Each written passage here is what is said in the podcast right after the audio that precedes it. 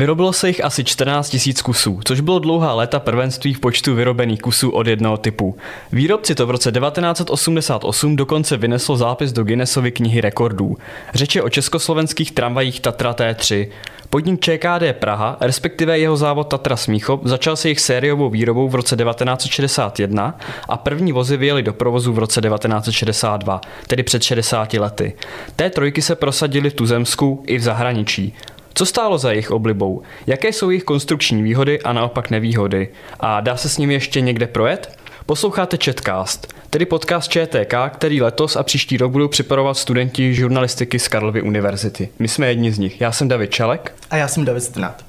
O tramvajích T tři se budeme povídat s vedoucím archivu Pražského dopravního podniku Robertem Marou, který je zároveň autorem publikace o tomto typu tramvaje. Dobrý den. Dobrý den. I díky tramvaji T tři je Československo považováno za tramvajovou velmoc. Tramvaje se tu ostatně vyrábí ve velkém dodnes, třeba v plzeňské Škodě Transportation. A jak vlastně ta tradice vznikla? Tradice výroby tramvajových vozidel na území dnešní České republiky nebo potažmo bývalého Československa vznikla vlastně, v, nebo můžeme se ohlédnout do období prvních elektrických tramvají, kdy vlastně začínali tuto tradici výrobci Ringhofer, Ringhoferovy závody a firma Křižík. To byli vlastně takoví průkopníci a postupně později se k nim přidávali další zvučná jména,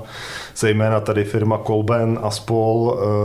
jakožto elektrotechnický závod. Po první světové válce vznikla elektrotechnická továrna Doudlevce, což byl vlastně odnož Škodových závodů v Plzni, která v očekávání tedy elektrizace státních drah se pustila také tedy do výroby elektrických výzbrojí pro trakci a tím pádem i tramvají. A samozřejmě nesmíme zapomenout ani na Královopolskou strojírnu v Brně, která byla tradičním dodavatelem, tedy zejména na Moravě, a samozřejmě i vagonku ve Studence nebo v Kopřivnici. Co vlastně stojí za takovou popularitou a výjimečností T tři? Je to třeba konstrukce, design od Kardause, nebo skutečnost, že se tam třeba dají poměrně snadno přemontovat podvozky na různé rozchody kolejí? Tak já si se domnívám, že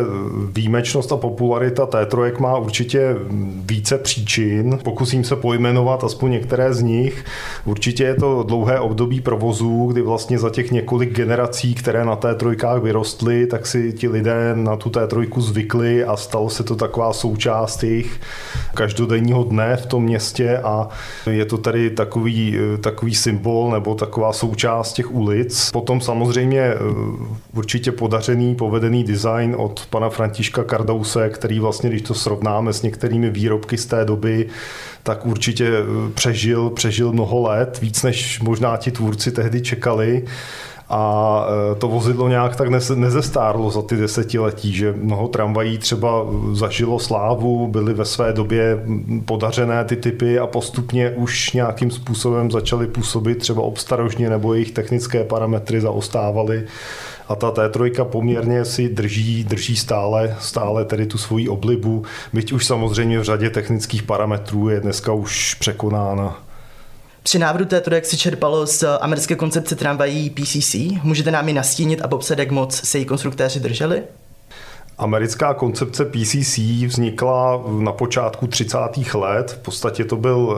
výstup složitého vývoje, který byl financován tehdejšími předními dopravními podniky a výrobci komponent pro tramvajová vozidla ve Spojených státech amerických.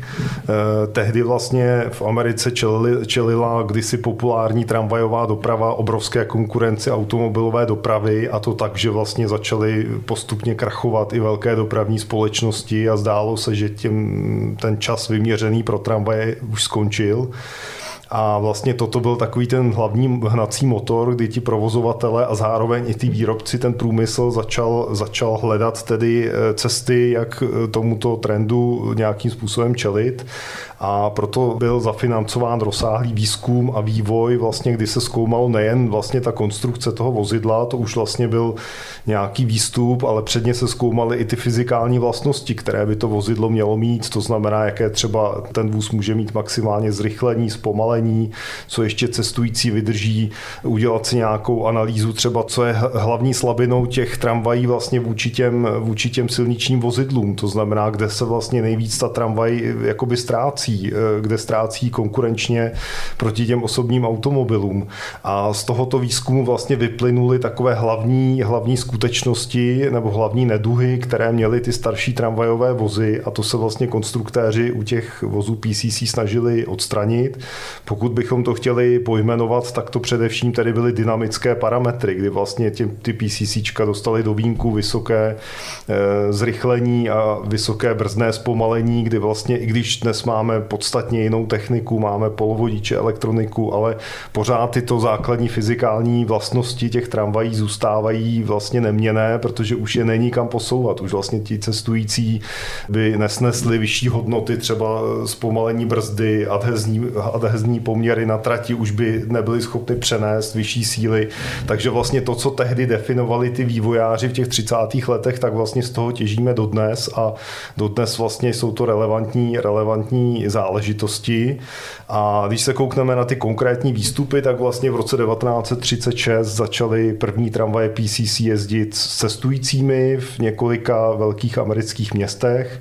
Na jejich výrobě se podílelo několik výrobců, tedy jak za mechanickou část, za elektriku. Pro nás, když budu jmenovat jedno jediné jméno, a to byla firma Westinghouse, která vlastně tehdy měla,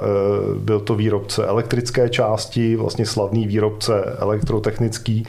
a měl tehdy licenční dohodu s pražskou firmou Č K D, Českomoravská Kolben Daněk, a tam vlastně je ta úplně prapůvodní stopa, jak se vlastně tato technologie dostala do Československa, protože Praha tehdy vlastně zvažovala výstavbu podzemní dráhy, respektive se koketovalo i s podpovrchovou tramvají. Pro takovýto systém by samozřejmě bylo potřeba moderní vozidla, to, co tehdy jezdilo, bylo naprosto nevyhovující a samozřejmě se to vnímalo nejen tedy jako nějaký nový start pro pražský dopravní systém, ale i jako příležitost pro ty výrobce, takže vlastně to Č K D už se začalo nějak tak těsně před válkou chystat na tu potenciální možnost, že by se jednou tady takovéto vozidlo mohlo uživit. Nebyla to jednoduchá cesta, mělo to zpočátku spoustu pochybovačů, odpůrců, a dá se říci, že naplno se ty práce rozvinuly až po druhé světové válce a vlastně když se znárodnil průmysl a došlo k takovému rozvinutí nových možností, jak, jak v tomto oboru se nějak prosadit. K tomu, čím se inspirovali konkrétně, tak určitě tou trakční výzbrojí, těmi dynamickými parametry, ten systém firmy Westinghouse se kompletně vlastně převzal, upravil pro naše podmínky, a potom vlastně to byla konstrukce podvozků, která také byla velice přelomová, podařená, a to je vlastně záležitost, která dodnes na těch vozech je velmi ceněná, že i ačkoliv ta konstrukce pochází někdy ze čtyřicátých let, tak pořád i dnes má velmi dobré užitné vlastnosti. Nevadilo tehdy soudruhům, že vlastně využívali americkou koncepci při budování tramvají? Nad tím se také, také kolikrát zamýšlíme s kolegy při tom historickém bádání, protože samozřejmě, ačkoliv ten prapůvod byl již koncem těch třicátých let, tak ta realizace přišla vlastně do velmi těžké doby, kdy licenční smlouva na podvozky se uzavírala v květnu devatenáct set čtyřicet osm. Tam se opravdu hrálo o čas, aniž by si to tehdy ty aktéři uvědomovali, kdy věřím tomu, že být to o několik měsíců později, tak už by se to možná někomu podařilo překazit tento obchod. Nicméně tedy licence byla uzavřená a v podstatě ten vývoj už byl natolik rozběhlý a ta Praha byla natolik odhodlaná, že opravdu chce jít do této koncepce, že už se to nepodařilo zvrátit. A tam je důležitý připomenout, že to bylo dílo v podstatě konkrétních několika jedinců, techniků, kteří opravdu měli tu vitalitu, měli ten technický rozhled a opravdu dokázali to obhájit odborně na všech úrovních, a to si myslím, že bylo naprosto klíčový, že vlastně jsme měli tehdy takovýhle špičkový techniky jak na úrovni těch výrobců, tak i na úrovni dopravního podniku pražského, kde opravdu se našli lidi, kteří si to vzali za svý a vzali si jako životní téměř poslání prostě opravdu tu koncepci sem dostat do, do, do Prahy a Prahou začít budovat tady na těchto vozech. Můžeme to rovnou zůstat. A samozřejmě té trojky nebyly první typem tramvají, které jezdily po Praze po válce, a předcházela jim tedy série T jedna a T dva. A v čem se tedy od těch té trojek lišily? Tak když začneme hned u té té jedna, tak tam vlastně si musíme vybavit nebo představit tu dobu, kdy vlastně si představme, že vlastně od nějakého toho roku devatenáct třicet osm se nějak tak začalo uvažovat o té myšlence, že by jednou mohly v Praze být P C C vozy nebo vozy této koncepce, a vlastně v této době technici nebo lidé z Kolbenky, z elektrických podniků vlastně jezdili občas na nějaké konference, studijní cesty a tam obdivovali ty úžasné vlastnosti těch těchto moderních tramvají, a teď vlastně oslněni tímto zážitkem vlastně přijeli sem a teď vlastně byli ovlivněni a snažili se nějak prošlapávat tu cestičku, vlastně připravit tu půdu pro to, aby tu ty vozy mohly být. A právě proto se tedy zmiňuji o těch, o těch lidech, protože opravdu ten lidský faktor v tomto sehrál opravdu klíčovou roli, a nechci tady jmenovat sáhodlouhý seznam jmen, ale myslím si, že určitě si zaslouží zmínku zejména pozdější páni profesoři Jansa a Nejepsa, kteří vlastně pan profesor Jansa přes elektrotechniku, pan profesor Nejepsa přes mechanickou konstrukci vozidel. To byli vlastně ti tahouni, kteří v podstatě celý ten proces vedli za ty výrobce, a potom za dopravní podnik hlavního města Prahy určitě dvě jména, pan inženýr, později docent Novák, který vlastně byl opravdu velký výzkumník, průkopník nových technologií u nás dopravní podniku, a pak také první poválečný ředitel dopravního podniku inženýr Tchoř, který vlastně potom po roce devatenáct set čtyřicet devět přecházel na ministerstvo, nejprve vnitra, později místního hospodářství, a ten vlastně potom zastřešil celý vlastně veškeré ty práce, že vlastně jsme měli lidi nejen tedy v provozu, ale u výrobců a i na tom zastřešující ministerstvu, které vlastně dělalo to centrální plánování, veškerý ten výhled. Takže ta, to bylo vlastně po všech stránkách vlastně opevněno a připraveno na to, aby se ta technologie nějakým způsobem obhájila pro nějaký ten další rozvoj. No a přejdeme teda k té té jedničce konečně dotazovaný, tak té jedna tedy byl první vlastně výstup toho těchto vývojových prací. Byl to opravdu velmi náročný proces. V podstatě dneska lidi mají představu, že se přivezli z Ameriky výkresy a podle těch výkresů se hned začalo vyrábět a vznikla té jedna, ale ono, i když si do toho promítneme, že vlastně ty vztahy s, s tou Amerikou se v roce devatenáct set čtyřicet devět vlastně přerušily násilně v podstatě, tak vlastně tady pánové měli nějakou dokumentaci, měli nějaké věci, co si přivezli z těch studijních cest, ale vlastně o té technologii, o těch materiálech věděli strašně málo, a teď ten průmysl byl nějak nastavený, procházel obrovskou transformací, zase potom znárodnění, slučování těch menších podniků, a tím pádem vlastně bylo strašně těžký vůbec nějakým způsobem ten vůz vyprojektovat a hlavně vyrobit a navrhnout takový ty klíčové komponenty zase po svým, to, co třeba nebylo možné převzít v té originální americké konstrukci. Takže vlastně tohle ta té jedna nějakým způsobem splnila takovou tu průkopnickou roli. Původně to měl být typ, který měl jezdit jenom v Praze, odpovídal tedy pražským normálím, pražským zvyklostem, ale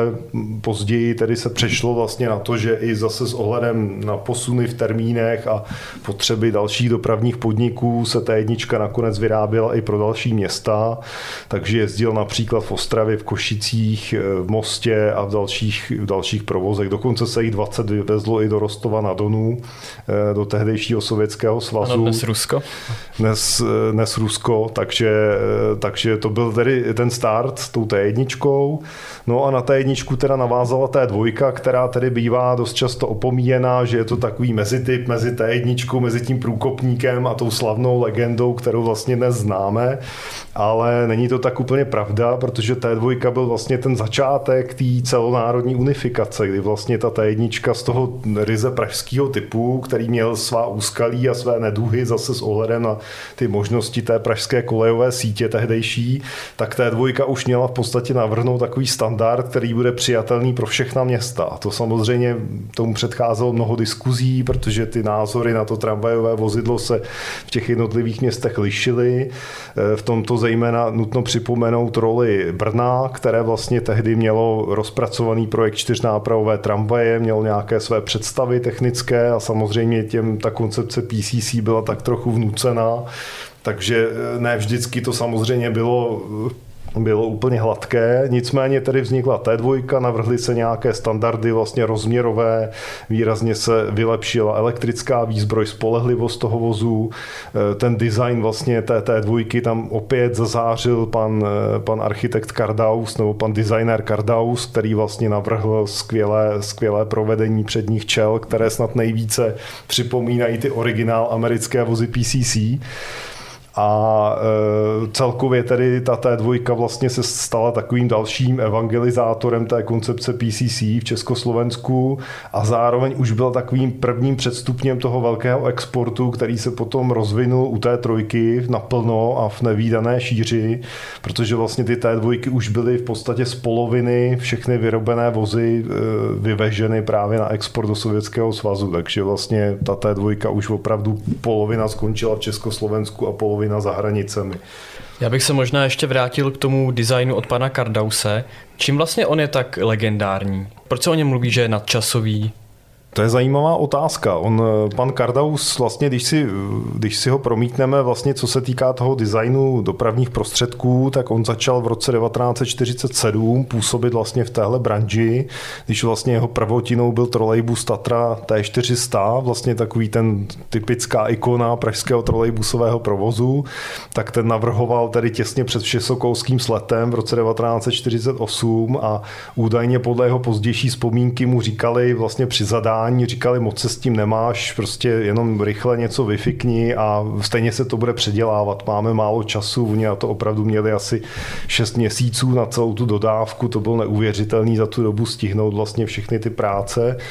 No takže pan Kardaus ale jako profík, rutinér, tak prostě si vyrobil model, udělal si prostě skici, všechno a navrhl trolejbus, který měl obrovský úspěch, vydržel v provozu vlastně dvacet let, což na, tu, na tehdejší poměry byl neskutečně dlouhý, dlouhý provozní život. No a tam vlastně začala ta jeho spolupráce a pak vlastně té jedna, té dva, té tři a tak dále. No a co si třeba ty konstruktéři na něm cenili a co si myslím, že asi je zárodek toho jeho úspěchu, že to nebyl takový ten akademický designér, co jen se opájí tou svojí, tím svým dílem a těmi svými návrhy a pořádá výstavy a takhle jako se vznáší v oblacích, ale pan Kardaus byl velice dělný, praktický člověk, který opravdu dokázal prostě realizovat modely, nákresy a hlavně respektovat i tu konstrukci, tu technologii. Vlastně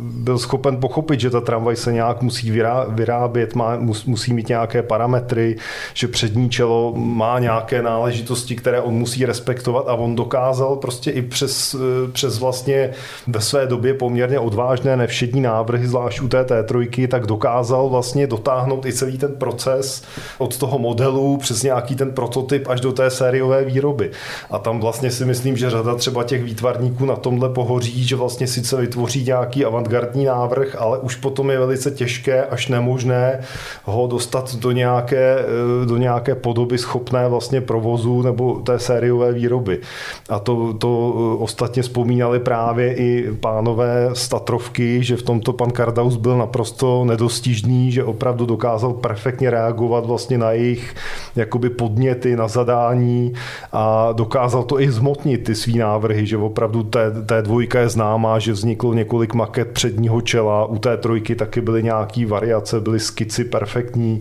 v době, kdy nebyla počítačová grafika, tak on dokázal opravdu vytvořit nádhernou iluzi, jak by vlastně to vozidlo no, mělo vypadat. To dělal, to si nakres. Nějak, nebo... On používal vícero technik, že začínal jenom nějakou tuškovou kresbou, jednoduchou pro nějaký ty základní hmoty a potom byly různý třeba už i probarvený akvarely na konci toho procesu, který zase byly dobrý pro toho zadavatele, že s tím zase mohl chodit i po těch jednáních, po těch ministerstvech sehnat ty prostředky, termíny a už měli v ruce opravdu něco, čím třeba zase dokázali oslovit tu protistranu, že celý ten projekt má smysl, že opravdu ty prostředky budou dobře vynaloženy. Určitě se potom těm lidem vyjedná líp, než když měli jenom nějaký strohý typový náčrtek, pod kterým si vlastně většina těch běžných smrtelníků nic nepředstaví. No a právě ti běžní smrtelníci si většinou všimnou hlavně interiéru, když do té tramvaje vejdou. Právě pro ty té trojky jsou charakteristické barevně laminátové sedačky. Byly tam vlastně od začátku a měnil se nějak interiér těch tramvají v průběhu let.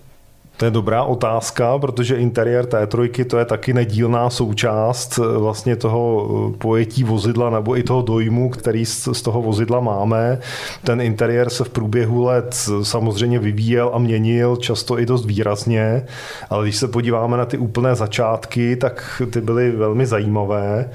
Když byste dneska třeba se šli podívat do našeho muzea ve Střešovicích, tak tam vlastně máte i té tři z první výrobní série, která je nápadná, že k tomu krásnému exteriéru nebo opravdu nevšednímu na tu dobu, tak vlastně máte takové ty klasické čalouněné sedačky, takové židle v takových železných rámech, prostě čalouněné, opravdu na tu dobu to nesedí vlastně úplně k tomu pojetí toho vozidla celkovému. Tam zase musíme potom se vrátit o kousíček k tomu prototypu z roku devatenáct set šedesát, kde teprve vlastně vidíte trošku tu představu, jak si ti tvůrci představovali, že by ten interiér měl vypadat, kde právě byly krásné laminátové sedačky, čalouněné vlastně koženkou s takovými parádními eloxovanými madly a vlastně i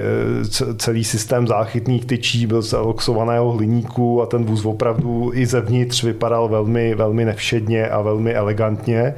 ale bohužel pro tu sériovou výrobu, pro ten náběh, který už byl nasmlouván, bylo potřeba rychle dodávat nové vozy, tak se nepodařilo zajistit vhodný typ sedačky z plastických mod, takže jako nouze v podstatě vznikl ten tvar nebo ty sedačky, které v podstatě byly převzaty z té dvojky, z, těch, z toho staršího typu. No a mezi tím se intenzivně pracovalo, vlastně už v roce devatenáct set šedesát tři vyjel prototyp té tři s obnoveným interiérem, bylo tam několik druhů sedaček, dokonce některé dovezeny i z Itálie, a různé barevnosti, různé tvary. Pamětníci vzpomínali i, že dokonce nějaké pracovnice v kanceláři na Smíchově vlastně v Tatrovce tak měli nějaké sedačky u sebe a vysedávali na nich práci, aby po těch dlouhých směnách mohli referovat, jak se na tom sedí. No a z, této, z tohoto průzkumu, jakého si vznikl potom finální tvar nebo finální řešení, které tedy zajistil podnik Vertex Litomyšl a jeho výtvarník pan Miroslav Navrátil, který vlastně navrhl ty slavné, dnes už můžu říct si slavné laminátové sedačky, které vlastně známe z té trojky. Ty vlastně teprve povýšili ten interiér tak nějak na úroveň toho exteriéru a na úroveň vlastně té tehdejší módy nebo tehdejších dobových zvyklostí. I ty laminátové sedačky se samozřejmě vyvíjely, ten tvar vlastně zpočátku byl úplně jiný, bez výřezů, potom vlastně přišly nějaké ty první generace a prošlo to tedy nějakým vývojem, protože samozřejmě ta, ta výroba probíhala řadu let a těch sedaček se vyráběly opravdu desetitisíce. A dokonce se i vlastně tento tramvajový typ sedaček v uvozovkách vyráběl i vlastně pro potřeby nábytkářského průmyslu, takže vlastně i ty sedačky byly na různé železné konstrukci prodávány i jako interiérový nábytek. A řešíme také čas od času otázku, zdali bylo dříve slepice nebo vejce, zdali bylo dřív ta sedačka tedy interiérová anebo ta tramvajová, ale tak nějak v dnešní době už je to celkem jedno, protože ceněny jsou oba, oba ty kusy. My jsme se tady zatím vždycky o té trojce, nebo po celou dobu, co se tady bavíme, tak o ní mluvíme pozitivně, ale jaké jsou třeba nějaké její nevýhody? Mě třeba zaujaly, že tam jsou poměrně vysoké schody, takže to může být třeba pro staré lidi komplikované, pro vozíčkáře, pro lidi z kočárky. Ta té tři samozřejmě dnes, dnes je hodně glorifikována, hovoří se o ní jen v superlativech právě i z úcty k té tradici a k tomu, že tedy ten model nějakým způsobem takto obstál v tom historickém běhu času. Nicméně samozřejmě ten typ jako každý jiný a vlastně i s ohledem na to jeho stáří, tak pochopitelně těch neduhů je tam úměrně těm šedesáti letům provozu. Když si zmíníme takové ty základní věci, už třeba od počátku provozu byl velkým problém systém dveří, vlastně ovládání dveří, který byl vlastně už ve své době zastaralý. Ti, ti pánové, co to projektovali, vlastně nemohli vzít nějaký renomovaný typ nebo typ od renomovaného výrobce a použít ho, jako se to dělá dneska, kdy vlastně, když projektujete nové vozidlo, tak si opravdu ty komponenty můžete poskládat, zajistit si přesně to, co ten zákazník chce, to, co vám vyhovuje, co ví, víte, že je třeba kvalitní. To bohužel v této době nešlo a všechno se vlastně muselo vyvíjet, často i v nuzných podmínkách,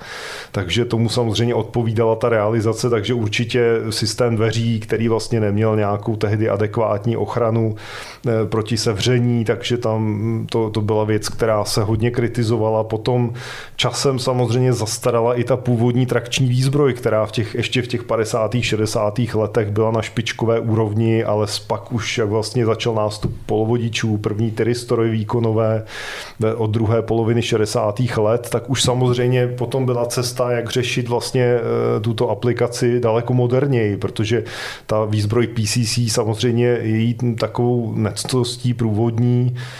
je vysoká energetická náročnost, aby vlastně byly dosaženy ty dynamické parametry toho vozu, tak v té původní odporové regulaci ty vozy byly poměrně náročné na spotřebu elektrické energie a tento neduch se právě podařil odstranit z větší části aplikací těch polovodičových výzbrojí. Takže to je taková věc, která samozřejmě už potom od těch sedmdesátých let byla zastarala a bohužel v té výrobě a v tom centrálním plánování to nebylo reflektováno dostatečně pružně, takže vlastně ta T tři místo, aby třeba dostala nějakou modernizaci výrobní zásadnější a byla třeba skonvertována na nějaké modernější pulzní regulace, tak vlastně se v té odpor, s tou odporovou výzbrojí vyráběla až do toho roku devatenáct set osmdesát devět a to už samozřejmě bylo špatně, v té době už to řešení bylo velmi, velmi zastaralé. A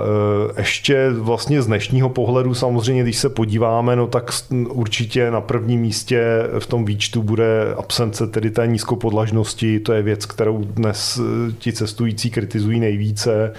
A potom samozřejmě i nemožnost třeba dosazení klimatizace nebo nějakého systému nucené ventilace, na to už ten vůz není projektován, není to kam umístit tyto nové prvky, takže je to samozřejmě po platné době svého vzniku. Zmínili jsme tady pár nedostatků T tři, ale přijali obecně cestující pozitivně? T tři byla ve své době přijata vesměs pozitivně, akorát pokud chceme vystopovat z nějaké ty dobové reakce nebo jak, jak vůbec ty vozy začínaly v těch začátcích, tak se musíme vrátit vlastně představit si ten provoz, v jakém ty vozy vlastně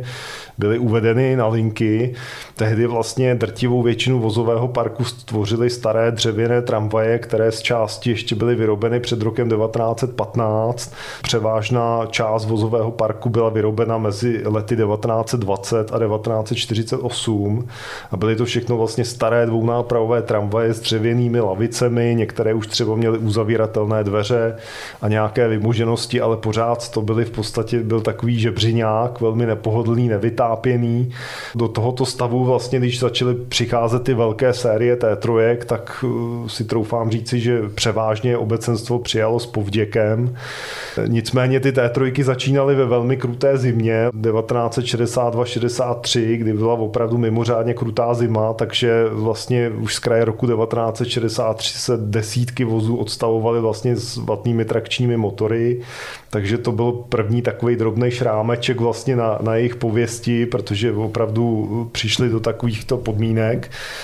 A potom v létě devatenáct set šedesát tři zase přišlo extrémně parné, parné léto a na vozech bylo velmi silně kritizováno tedy systém temperování, protože ty původní série vlastně měly jenom taková malá ventilační okénka a měli sice už perfektní nápad, perfektní vynález vlastně střešní klapky otevírací, které předtím vlastně začínaly na autobusech sedm set šest R T O a na T tři se návazně vlastně dostali také v podobném duchu, ale vlastně ty klapky byly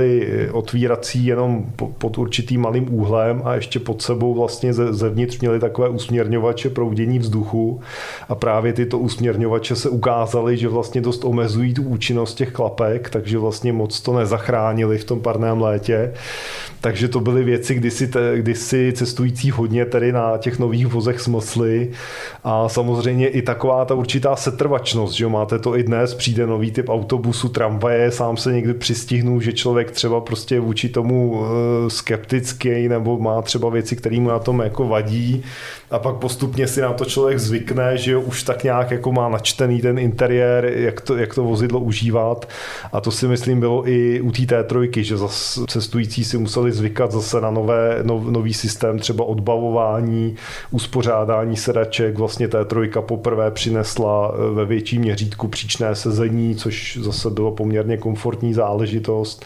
Takže určitě převažovaly pozitivní ohlasy, no ale máme tady třeba i v archivu takový zajímavý dopis nějakého pána, kde vlastně v roce devatenáct set šedesát sedm byla obsazena linka jedenáct, což byla opravdu páteřní linka, v podstatě takový ekvivalent metra A, když bychom to jako vzali geograficky nebo tou, tou trasou té linky. No a pán opravdu sprostě a rozzuřeně tam v podstatě nadává tehdejšímu generálnímu řediteli dopravního podniku, jaké zavedl dobytčáky, jaký to byl krok zpátky. Ale dá se říct, že tyto reakce byly opravdu ojedinělé, protože ten skok vlastně kvalitativní proti těm starým vozům byl opravdu, opravdu zásadní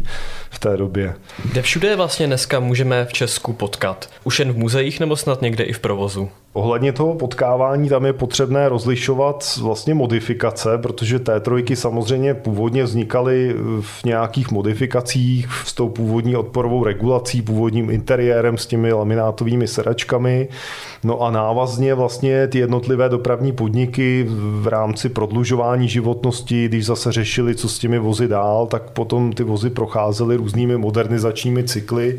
V některých městech třeba méně invazivními, v některých v jiných zase více. A při těchto modernizacích zase probíhaly různé změny na těch vozech, vizuální, trakční výzbroj se zpravidla měnila, interiér se měnil. Takže to jsou takové dvě hlavní množiny. Když se vezmeme tu první, ty původní tovární modifikace, tak ty už dnes v České republice prakticky nejsou, to jsou jednotky kusů. Jsou samozřejmě i ve Střešovicích a jsou k vidění na Retrolince dvacet tři pražské, kde vlastně se snažíme nějakým způsobem ty nejtypičtější modifikace té tři plus ještě nějaké další zástupce z výroby Tatry Smíchov prezentovat veřejnosti. A když se podíváme na tu druhou množinu těch modernizovaných vozů, tak to je ještě poměrně běžný sortiment ve vozových parcích dopravních podniků, takže v Praze máme aktuálně kolem tři sta padesát modernizovaných té tři různých provedení. A pokud vím, tak i ve většině ostatních měst se zatím tyto modifikace vozů vyskytují, tedy v České republice. Na to můžeme navázat, protože té tři jezdily i v dalších čtyřiceti osmi zemích, kromě České republiky. Měly všude stejný ohlas jako tady? U toho ohlasu tam bych se ještě pozastavil nad jedním fenoménem. Vlastně, když se ta té tři nebo vůbec tramvaje koncepce P C C zaváděly do provozu, tak oni byli velmi náročné na mnoho věcí stran té infrastruktury. To znamená, když se ty vozy zaváděly do provozu, tak v podstatě jste museli počítat s tím, že jako první budete muset kompletně modernizovat a posílit napájecí systém, abyste mohli spolehlivě napájet ty vyšší počty vozů potom v provozu a uživit tu napájecí soustavu. Další potom přišly téměř současně na řadu stav tramvajových tratí, protože pochopitelně ty vozy byly větší, jezdily vyššími rychlostmi a bylo potřeba e, přebudovat ty původní tramvajové tratě stavěné pro t, ještě vo, vozy pamatující éru Františka Křižíka, tak je tedy povýšit na nějakou vyšší úroveň, muselo se řešit vybavení vozoven, museli se řešit ústřední dílny nebo technické zázemí pro údržbu a opravy těch vozidel. No a toto, když si promítnete zase do podmínek, zase kam všude ty tramvaje ČKD Tatra byly dodávány, tak ne všude se s tím třeba jako dokázali úplně popasovat v té první fázi. To znamená, že byla města i třeba v rámci toho Sovětského svazu, byla města, kde prostě vybudovali zázemí, prostě postavili se tomu čelem, perfektním způsobem zvládli, zvládli vlastně zavádění toho provozu, samozřejmě s obtíží, které vždycky při takovýchto revolučních změnách probíhají, ale prostě zvládli to. A potom byla třeba menší města, kde ty začátky byly velmi krušné, kde vlastně, když si představíme, že tam předtím jezdili nějaké jednoduché dvounápravové vozy, jako tady v Praze s jednoduchým kontrolérem a nějakou sadou odporů a to bylo všechno. A teď vlastně tam přišla ta té tři se složitou aparaturou vlastně stykačů a různého nepřímého řízení a přístrojů a teď ty lidé to tam měli udržovat v těch často velmi nuzných podmínkách, tak tam ty začátky byly opravdu velmi náročné. Ale dá se říct si zase s odstupem času, nebo když, se, když si potom představíme dál ten vývoj, takže drtí drtivá většina těch měst si s tím nakonec nějakým způsobem poradila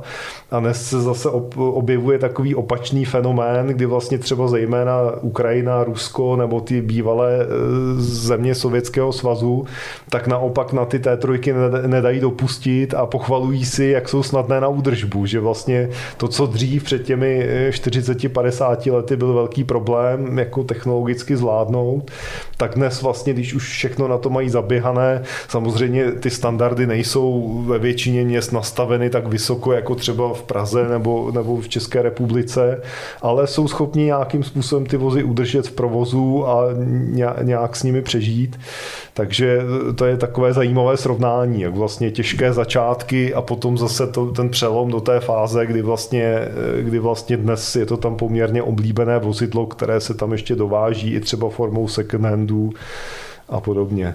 Ty té tři se hlavně prosadily ve východním bloku, tady u nás v N D R, v Sovětském svazu. Proč to ale nikdy nebylo na západě? Za tím teritoriálním vymezením vývozu té tři by kromě, kromě tedy tehdejšího rozdělení světa na dva v podstatě znepřátelené bloky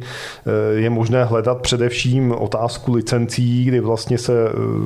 přebírala licence jak na elektrickou část, tak na podvozky a ty licenční podmínky nebyly tehdejším komunistickým režimem plněny úplně standardně. V podstatě se zaplatilo za prvních několik vyrobených vozů a následně už vlastně se spolehalo na to, že případné sankce nebudou vymahatelné na tom východě, no ale samozřejmě v případě vývozu, vývozu těch vozidel někam do, do západní Evropy nebo mimo tu sféru tedy toho Sovětského svazu, tak už bylo riziko, že samozřejmě tam už by se takovýto vývoz posuzoval podle jiných měřítek a i tehdy ti výrobci si velmi hlídali vlastně právě s ohledem na tuto licenční problematiku, kam ty vozy ještě je možné nebo není možné vyvést. Takže to se, se osobně domnívám, že byl hlavní důvod, proč vlastně ty vozy nebyly vyvezeny, ačkoliv ten zájem o ně v určitých dobách byl. Vlastně koncem padesátých let se uvažovalo o exportu například do Belgie té dva a potom třeba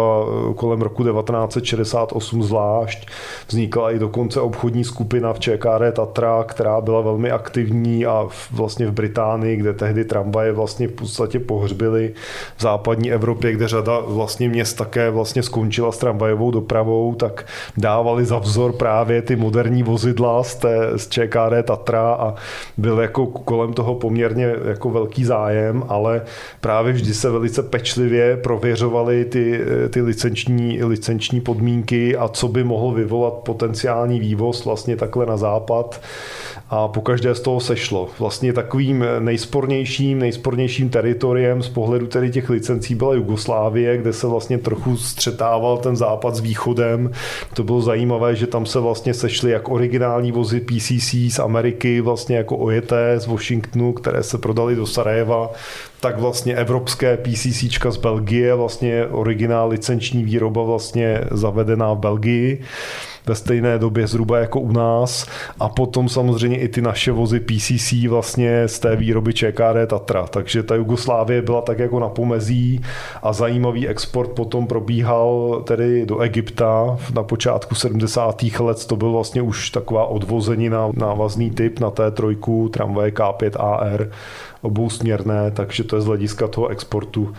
asi nejzajímavější. A jenom, pardon, jezdili třeba v Káhiře, nebo? To je právě ten Egypt, to byla ta Káhira. Tam vlastně jezdili, jezdili tam poměrně krátce, protože ty provozní podmínky tam byly velmi těžké, ale nejezdila tam teda té tři, to už byla zase modifikace článková, obousměrná, takže už to nebyl ten základní typ, vlastně ze kterého pak ty odvozeniny vznikaly. No a když jste mluvil o zajímavém exportu, tak v roce dva tisíce osm bylo dvacet kusů vyvezeno do K L D R. Jak ten obchod probíhal, jak se udál? Ohledně obchodní stránky prodeje tramvají původně pražských do Koreje bohužel nemám podrobnější zprávy. Ten prodej probíhal přes asi několik prostředníků, nebyl to vlastně přímý prodej a k tomu vlastně dlužno doplnit, že ta Korea, ten Pyeongchang vlastně už měl československé tramvaje, ČKD Tatra, byly tam vlastně K T osm a T šest, vlastně typ T šest B pět, vlastně s tím širším půdorysem a co jsem tak tak tedy naslechl jenom zase vzpomínky pamětníků, tak ani vlastně koncem těch osmdesátých let nebyl ten vývoz do Koreje nějak extra úspěšný obchodně, že tam také byly nějaké jakoby potom dluhy, nebo že, že to úplně nebyla jako šťastná zakázka. Nicméně těch dvacet pražských vozů se tam prodalo, pokud vím, tak tam stále jezdí, takže nějakým způsobem to asi obyvatelstvu pomohlo. Dneska se hlavně dodávají na Ukrajinu. Čím to je? Jak vlastně ta spolupráce vypadá? Ohledně prodeje na Ukrajinu, to už je vlastně další návazná kapitola, když vlastně Praha, konkrétně tedy z toho pražského pohledu, kde se vlastně z České republiky vyvezlo nejvíce vozů, tak Praha vlastně nakoupila nebo začala nakupovat tramvaje ze, ze Škody Transportation typy čtrnáct patnáct, což si vlastně vyžádalo vyřazování poměrně velkého množství tramvají T tři, později i tramvají T šest A pět, a zhruba od roku dva tisíce dvanáct jsou tedy vyřazené vozy cíleně prodávány za účelem dalšího provozu. Je to v podstatě lepší využití, než když se dříve ty vozy šrotovaly, které ještě mohly třeba někde sloužit, tak teď je preference ty vozy prodávat v provozu schopném stavu k dalšímu užití.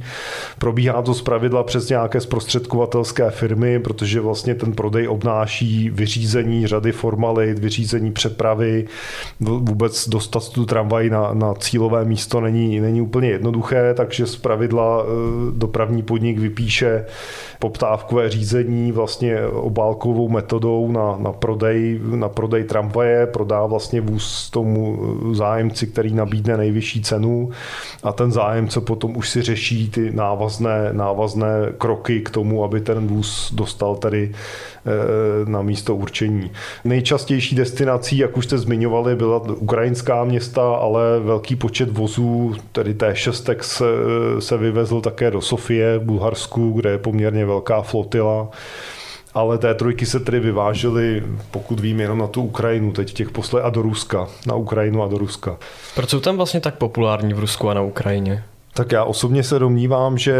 v Rusku a na Ukrajině je T tři populární zejména kvůli zavedenému systému údržby, že ta města už se ty vozy v průběhu těch let naučila udržovat, naučila se i nějakým způsobem je optimalizovat ve smyslu, že jsou tam třeba z těch vozů demontovány věci, které tam nutně pro, pro jejich provoz být nemusí, a dále to je samozřejmě značné kvality toho P C C podvozku, který vlastně snese poměrně těžký provoz na, na tamních tratí, které samozřejmě ty parametry mají podstatně horší, drtivá většina těch tratí má podstatně horší parametry, než jsme zvyklí u nás. A tyto vozy vlastně tam dlouhodobě obstály a dokázaly i na takovémto nekvalitním svršku a v těžkých podmínkách fungovat, což ne, ne každé, každé moderní tramvajové vozidlo zvládá. No a na Ukrajině jezdí upravená verze Odyssey z Oděsy, a tak jak se vám líbí? Já obecně k těm modernizacím, ono takovýchto modernizovaných verzí T tři vzniklo, vzniklo vícero. Já se domnívám, že v drtivé většině, když třeba došlo k nějakým hloubkovějším zásahům do toho původního vzhledu toho vozidla, tak ve většině případů to bylo spíše k horšímu ten vzhled. My jsme tady v Praze třeba měli experimentální modernizaci vůz osm tisíc dvě stě pět, který vlastně byl upraven podle designu pana architekta Kotase, který vlastně vyhověl požadavkům tehdejší doby, že vlastně té trojky bylo všude plno, byla to ta všední běžná tramvaj a některé ty dopravní podniky chtěly změnu, chtěly prostě jinou vizáž, jiný vzhled, ale za málo peněz, že jo, chtěli prostě modernizovat ten původní typ, aby se tvářil, že je to něco nového, jiného, ale neměli na to zas tak velký rozpočet, aby mohli koupit nějakou moderní nízkopodlažní tramvaj, takže vzniklo právě pár takovýchto experimentálních modernizací a tam vlastně se na, v plné nahotě odhalilo, že vlastně ten vůz sice vypadal jinak, ale když si vezmeme ty užitné vlastnosti toho nového čela, tak tam bohužel se totálně pohořelo, že z toho vozu byl velmi špatný výhled, ještě v kombinaci s výklopnými dveřmi ten řidič téměř neviděl podél vozu, ten podél toho pravého boku, kde vlastně musí vidět naprosto